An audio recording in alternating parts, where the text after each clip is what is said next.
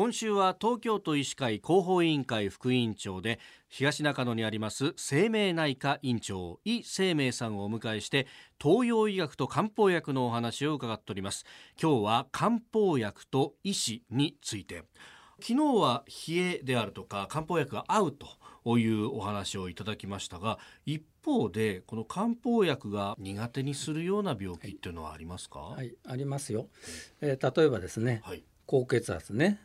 糖尿病コレステロールが高い、はい、そういうあのいわゆる生活習慣病の方ね、はい、いっぱいいらっしゃってね、はい、中には漢方でね、うん、糖尿がななんとかならないかとかね、はい、コレステロール下げてほしいと言ってくる患者さんもいらっしゃるんですが、ええ、そういう方には私は漢方はお出ししないことにしてます。なぜかというとね、い、わゆる数字を下げる血圧値を下げる血糖値を下げるあるいはコレステロール値を下げる、うん、そういう数字を下げるのはね西洋薬の一番得意とするところで、うん、また今はいい薬がいっぱいあるんですね。副作用もほとんどなくて1日1回でいいやというようなね、はい、それをポンと飲めばそれで治っちゃうとすれば、うん、漢方なんかそんなの必要ない。えー、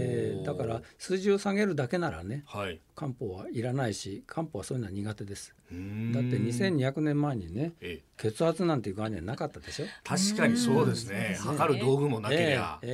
えー、それを考えるとじゃあ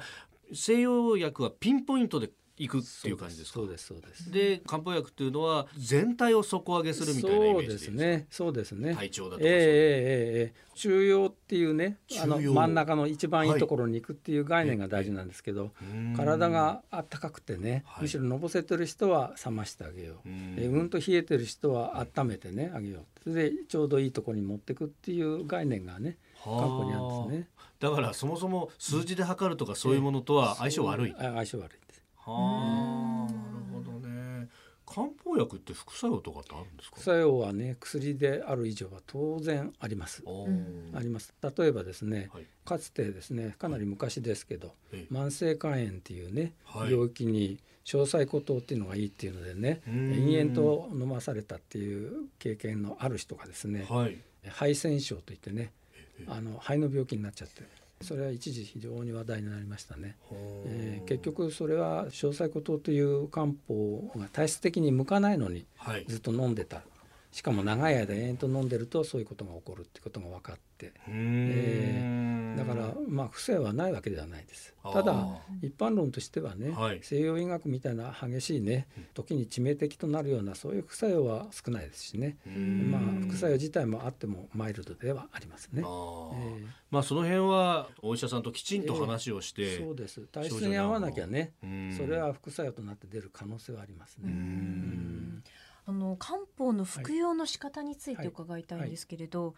習慣として例えば毎日飲んだ方がいいのか、はい、症状が出てきた時のみ飲めばいいのか、はい、漢方薬も2種類ありましてね、うん、症状を取る漢方と、はい、そうじゃなくて体質を改善する漢方ね、2種類あるんですね、症状を取る漢方は症状を取る時だけ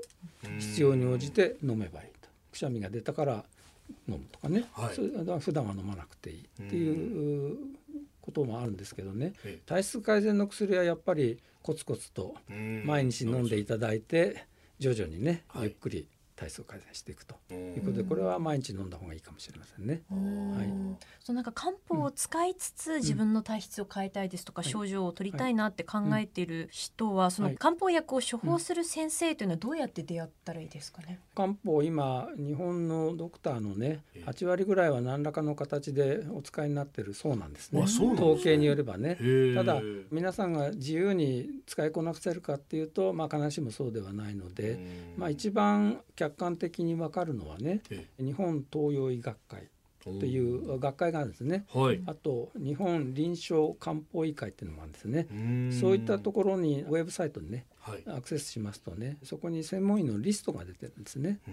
でまあそういう専門医の方であればかなり専門的な勉強もなさってるだろうというふうに解釈していいんじゃないでしょうか。はい